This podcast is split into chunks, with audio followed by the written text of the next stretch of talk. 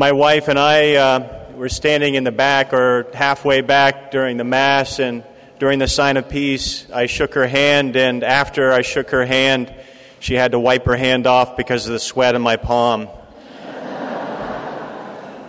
she always come prepared, comes prepared, and she uh, used her, um, uh, her, her, her napkin to, to take care of the problem. But I just want to thank so many people today. As I look out, I know most of you. Most of you have either stopped by the Catholic radio station or I've seen you at a, a, a prayer event or a Mass. I'm so humbled to be the lay representative this year speaking to you about the love of Jesus Christ. As I prepared for today, I became more and more nervous. I wish Chuck would have asked me to talk about anything else but the love of God. But that's what he asked me to do, and I know that I'm not the best person to do it. One of the things I promised myself is I'd be really strong. And uh, I just want to make sure you get the message today that He wants to love you more today. And I know He wants to love you more today because of the apparition that was given to St. Margaret Mary Alacoque over 300 years ago when St. Margaret Mary Alacoque first saw this vision of Jesus. He was glowing. She felt like she would be consumed with his love. She even asked him, Jesus, take me away because I'm not able to be in your presence. And he said, I only ask a few simple things from you. One is prayer, regular communication with our Lord. But another is very much tied into what Bishop Brennan was talking about in his homily frequent reception of the Holy Eucharist, his body, blood, soul, and divinity. As some of you might know, there are many Eucharistic miracles. And if you don't know that there are Eucharistic miracles, I'll just share with you two. The first and probably most famous Eucharistic miracle was in Lanciano, Italy, in the 1200s a priest doubting the presence of our Lord in the Eucharist raised the host, and as he would raise the host, the host became flesh. And then, after they studied the host, they found that it was heart tissue. Every Eucharistic miracle in the world, and there are hundreds, have included one thing in common, and that it's always his heart in the Old Testament, we learn that the heart is where God speaks to us. The heart is the core of who we are. The heart is where God sees us clearly. Well, that's the most famous Eucharistic miracle, and it's famous because the heart of Jesus that availed itself at that time has not decomposed that is still alive when the microscopic evidence is looked at today. But let me go back to another more recent Eucharistic miracle. And that Eucharistic miracle was in 1996 in Buenos Aires, Argentina. The same diocese of what now is Pope Francis. And this Eucharistic miracle was a little different the priest, after exiting the Mass, saw a host that was left on the floor in the back of the church. And he picked up that host, and as is the tradition, and as is the rite, that that host should dissolve in water and be put on plants or something of nature. So he put the host in a glass of water and then put it in the tabernacle. Fast forward a week. And he goes to the tabernacle and he looks into there and he sees that it's no longer a host, it has not dissolved. That host has become flesh. Now, at the time, he was told in obedience to not make a big stink of it. We have to be careful. So, three years later, Jorge Bergoglio, Cardinal Jorge Bergoglio, again, our now current Pope, sanctioned a study on this flesh.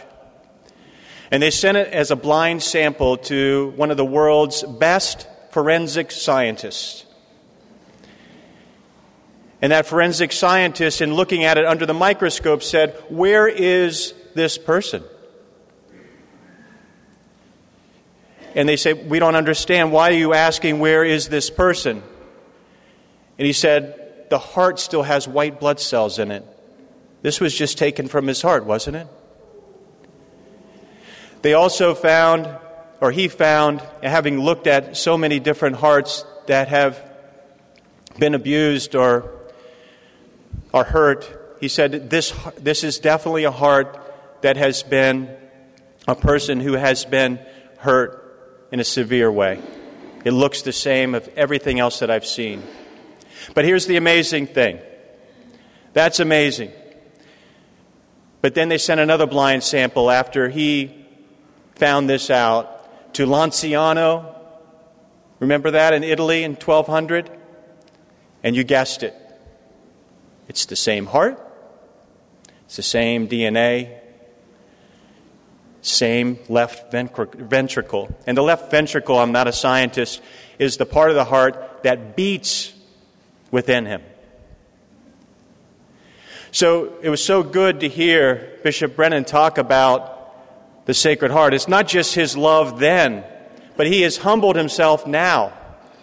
He was with us today in our hands and in our mouths and in our bodies. And the beauty of the Sacred Heart image.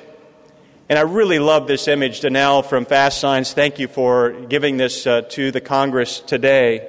But I could see even halfway down very clearly the image of Christ. And the striking thing to me is that it, it contrasts with the cross. And the cross is something we see pretty frequently. It's in most homes, it's in most rooms. But if you look at both, a few things struck me. First, that Jesus in the Sacred Heart is an image of the, of the resurrected Lord. Remember what St. Margaret Mary received in the 1600s when she saw this apparition of Jesus. She saw light that she was so consumed with. The resurrected Lord. Now, it's almost impossible as an artist to show that light. But that's the light that you need to see when you leave here today and when you see that Sacred Heart image in your home. You need to reflect on what is really real here. That's the first thing that struck me. The other is that we have the insertion of the heart itself, that very core of Jesus Christ. It's surrounded by thorns one of uh, the most famous promoters of the Sacred Heart enthronement, Gloria Anson, she was with a group of kids and she said to the kids, Why do you think that the heart has thorns around it? Kids get things. It has thorns around the, the heart, Mrs. Anson, because our sins hurt his heart much more than they do his head. So you see that difference from the crucifix. I also see the face of Jesus Christ. It's hard to see sometimes in the crucifix our Lord. He was incarnate, He became human. The creator of the universe, I was watching a show on how large the universe is and how large the solar systems are. I can't even recount how difficult it is to even understand from a scientist's perspective how vast the universe is and how small our sun is compared to other suns. Now shrink that down to now, into his heart. That creator of the universe humbled himself to be Jesus Christ, and he had a face. Sometimes when I've uh, talked to people about the Sacred Heart, and I did a lot of that over the last few weeks because I was afraid I wouldn't have anything to talk about. And I thought I could use their words if I couldn't use my words. But a few folks said, it looks a little dark to me. In fact, my daughter said, he, he's kind of saying, hmm, he doesn't have a really nice smiling face. But one of the things that he told St. Margaret Mary in that first apparition is that his heart has loved so much, but has not received anything in return. And he was human. Is it okay to be serious? Yeah. Did he laugh? Absolutely. He laughed louder and longer than any of us here today but not when he was revealing his heart. And it's not a sad thing. It's a reminder that his heart so loved us that he reaches out to us. We had a visitor last week, Sister Maria Goretti from California.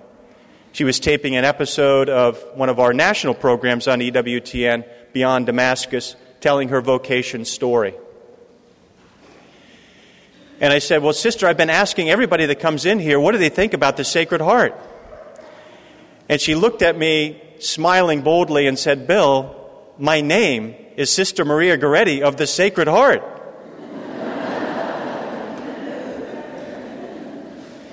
but she so beautifully said what Jesus said in so many of these apparitions in the 1600s.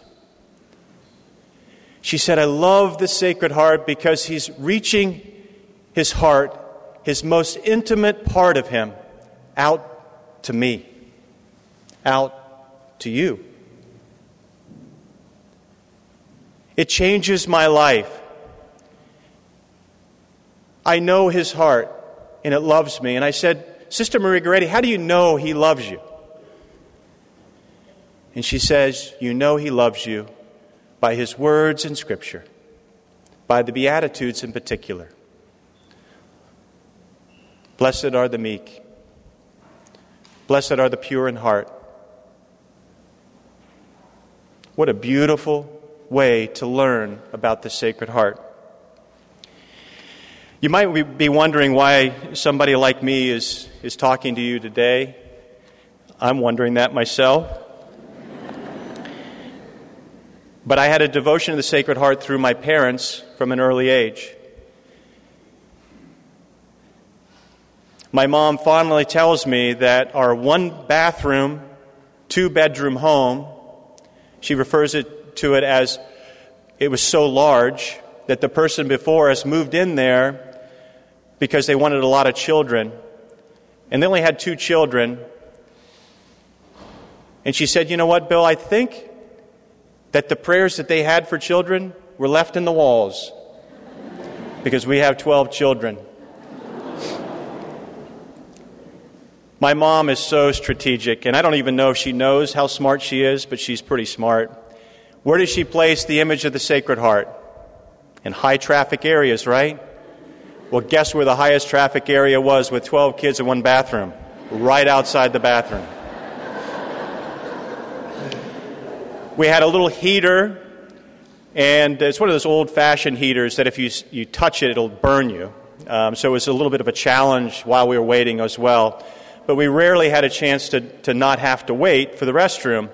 So we had a home that literally had 12 kids, two parents, and the Sacred Heart of Jesus because he was always present with all of us in our family. Personally, I love the devotion because of what it's done for our radio station. I've started a couple of businesses, one that was successful, one not so successful. But I, I was an accomplished business person, and when I started at St. Gabriel Radio, I failed to look at the financial reports before I signed up. I was so excited about the opportunity to serve in what I knew was affecting my life as a listener, and I wanted to make sure that others could listen in and learn about our Lord. But we were really at our wits' end about six months after I started. In fact, at one of the board meetings, I remember saying to the board, I don't know if I'm the right guy for this. It's not working.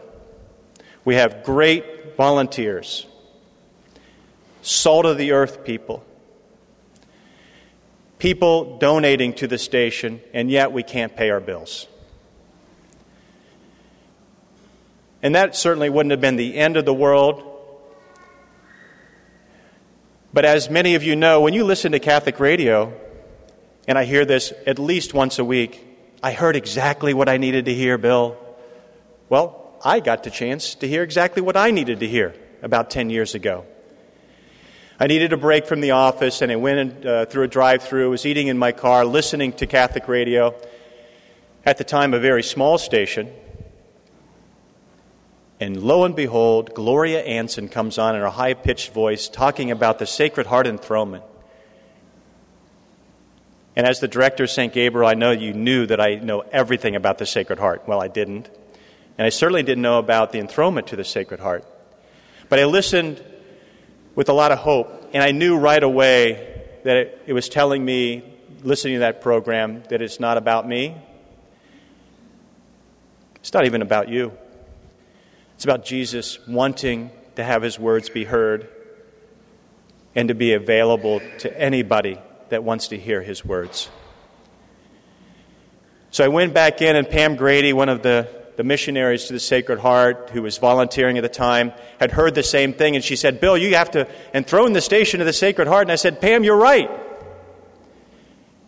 So the next month, we decided to enthrone our station, and we see Joanne Wilson over here. Joanne was such a trooper. I told the board maybe the week before, we're going to enthrone our station to the Sacred Heart, and everybody said, oh, good. That's great. And I found online some prayers for the enthronement. And then Joanne called me and said, Oh, by the way, do you have any images of the Sacred Heart? And I said, You know what? I don't. she said two beautiful images of the Sacred Heart that she found at a, um, a thrift store. She reclaims many of them, I know, as Chuck loves. but she had those ready. They're about 100 years old. And the greatest thing about this semblance of the Sacred Heart, and by the way, several people ask me, what's the biggest and best and most famous and the one image that I have to have in my home? You don't have it. Jesus spoke to St. Margaret Mary Alacoque, and she documented this through a priest. And the artists are using those journals to depict these images. They're all very similar, but there is no one special image. Although this image you see here is awfully special. In fact, it's one that Mother Teresa used in all of her convents around the world.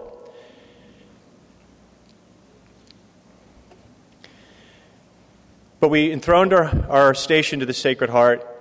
And I want to tell you, enthroning your home is not magic. It is pretty powerful because Jesus Christ enters your home. But more importantly, you open your heart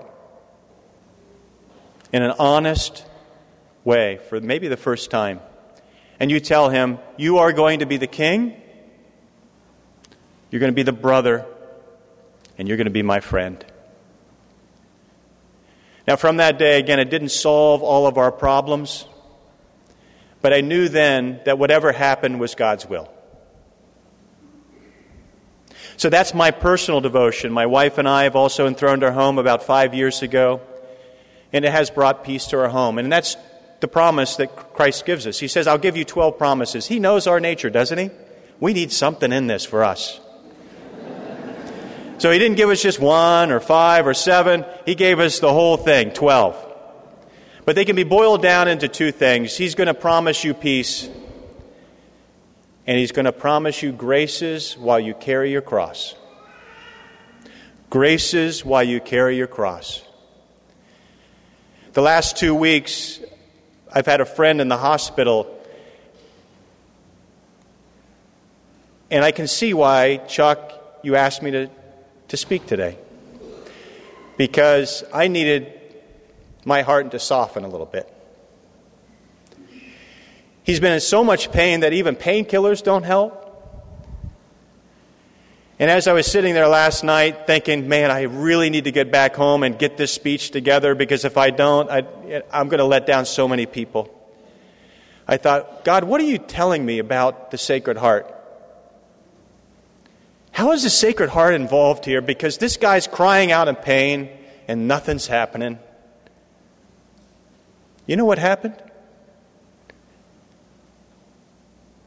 God allowed me to say, that's the most important thing in my life right then, is to be with Him and to try to use some of Jesus' words that He gave to St. Margaret Mary while He needed it. So I said, think of the Sacred Heart. Think of the rays coming from His heart. And think what He suffered. You're going to be in a position that very few people will be in. He'll be in that position because he's carried his cross and he doesn't know when it's going to be let up. The Sacred Heart allowed my heart to soften, and I want to encourage you to start a devotion to the Sacred Heart. And let me give you a story how that should start. Father Mateo, Father Mateo is the one that started the Sacred Heart enthronement.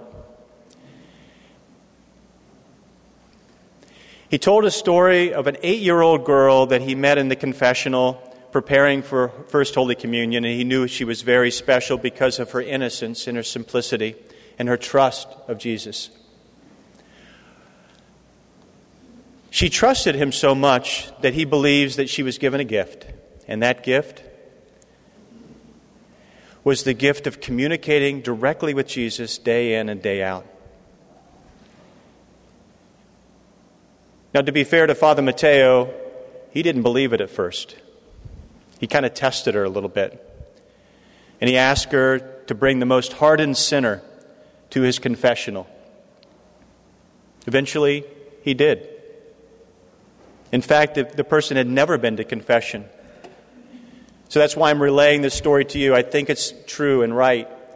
But this eight year old had this conversation with Jesus on a day to day basis, and and one day, I want to make sure I get this right. One day, Jesus came to her and said, Do you love me? And she said, Now, Jesus, I, you do love me. I know that you love me. I love you. He said, You know what? I only ask you because I don't hear it very much.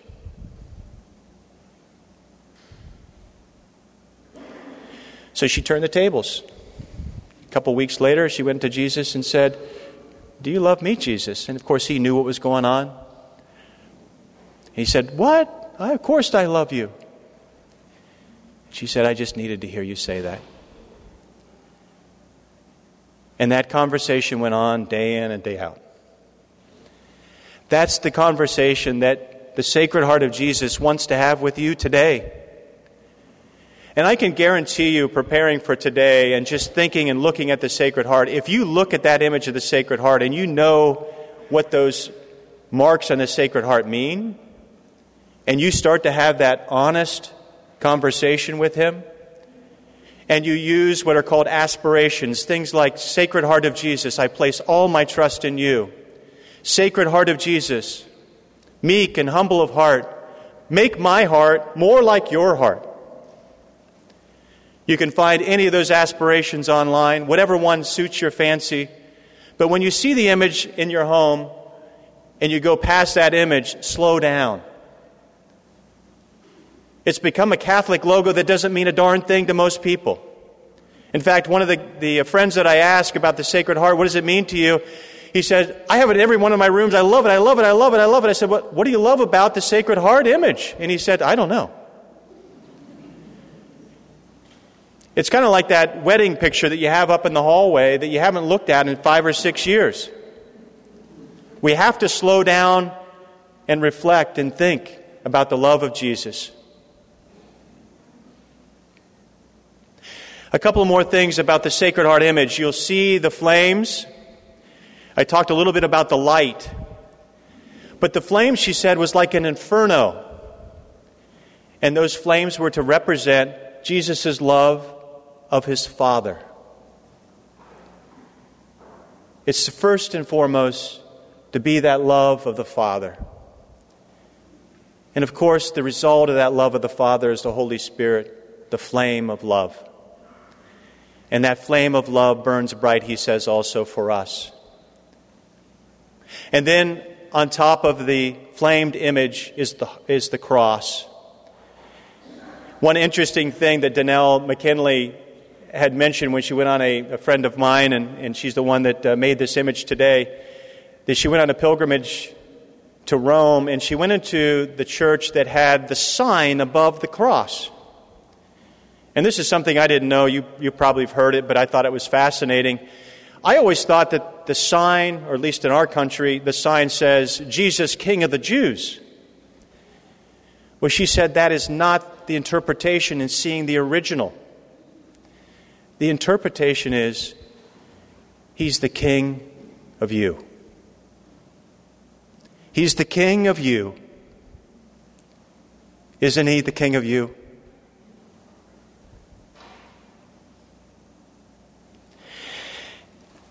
I'm not sure how we're doing on time, but I wanted to mention a couple other things about the Sacred Heart. One of the other interviews that I had was with Father Joseph Shibayaga from Uganda. He came in to give a talk at St. Gabriel that you'll hear this Advent. And I said to him, I said, Father, what does that Sacred Heart image mean to you? And he looked at me just like Sister Maria Goretti looked at me like, man, you got something coming. You asked the right guy. He said, In our house, we had a chest of drawers, a long ch- chest of drawers. It had a bunch of those drawers, really small. And in each one of those small drawers was something of value. One of the drawers was change, another drawer was candy. He said those two were the particularly attractive drawers. But above that that credenza was an image of the Sacred Heart of Jesus. And his parents told them, all their children, that if you have a desire to get any of those things, maybe you want to get a penny, a nickel, a piece of candy. They told him that if you bow to the Sacred Heart and you ask him to give you what you really desire, he will give you more than anything in those drawers. I said, Father, did it ever work for you? he said, Yeah. He said, One time I, I was going to get some money out. I think I was thinking something like five nickels. I didn't do it. I bowed to the Sacred Heart image and I got $2 out of nowhere. Again, it's not magic, but it's still fun, and he enjoyed telling that story. But his parents taught him something about sacrifice, didn't they? Because St. Margaret Mary was told that sacrifice is an integral part of his image that he's given her. He doesn't want us to just look at the image, he doesn't want us to do anything more than have a heart transfusion. He does want our heart to be more like his heart. And how do we do that? Another story about the Sacred Heart a priest very involved in the Sacred Heart movement. His mom had been praying to the Sacred Heart for many years. And she relayed a vision of the Sacred Heart. She was taken aback. And she said, Jesus, I just want to see your face. Jesus, I just want to see your face. All she saw was the bottom, bottom part of the torso. And then when she looked up, she didn't see Jesus' face, she saw her husband's face. The Sacred Heart of Jesus, and when we honor the Sacred Heart of Jesus, is when we honor those in our home. And that's why the Sacred Heart enthronement is so vitally important now. The one thing that I talk about getting angry about is that our culture is looking for the silver bullet. It's looking for somebody in politics or somebody down the street or a school system to solve the problem that's in our heart.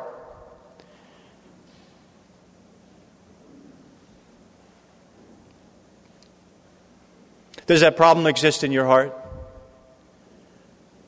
It exists, it exists in mine. Wish it didn't.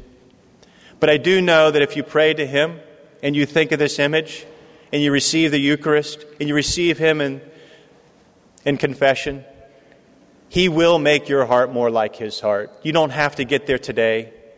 Remember what He said about His heart?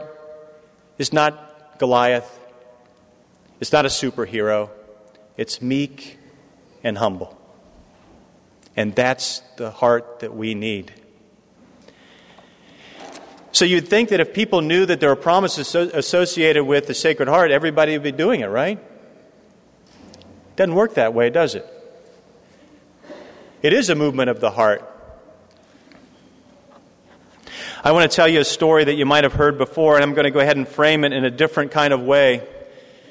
Everybody is afraid of the Sacred Heart because you're afraid that truth will be revealed in your home.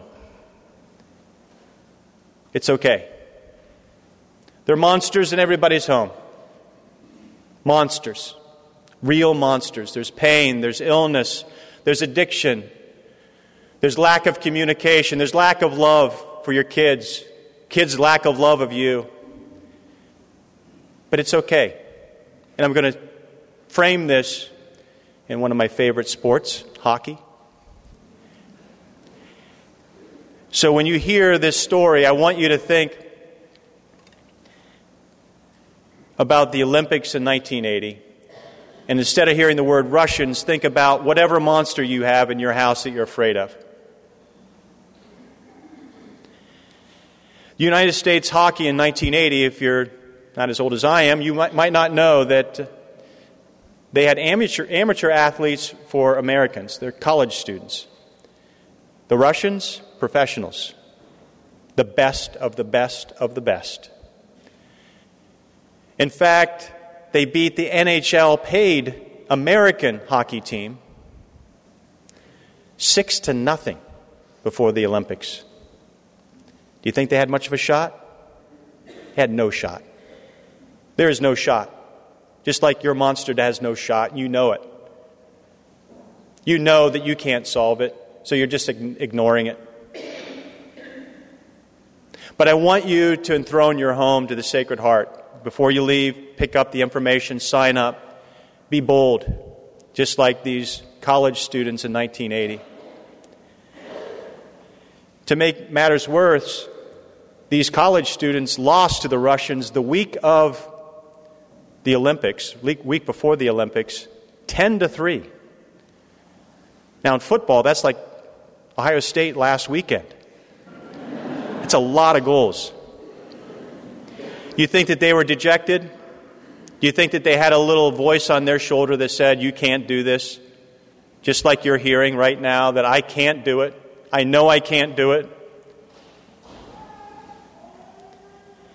So they get to the Olympics and have the favor of facing the Russians again. But one of the greatest speeches that I've ever heard, and that's what I'm going to relate to you now, was given by Herb Brooks, the coach. He tells the players, ready before they go on the ice, great moments are made out of great opportunities. That's what you have here today, boys. That's what you earned here today.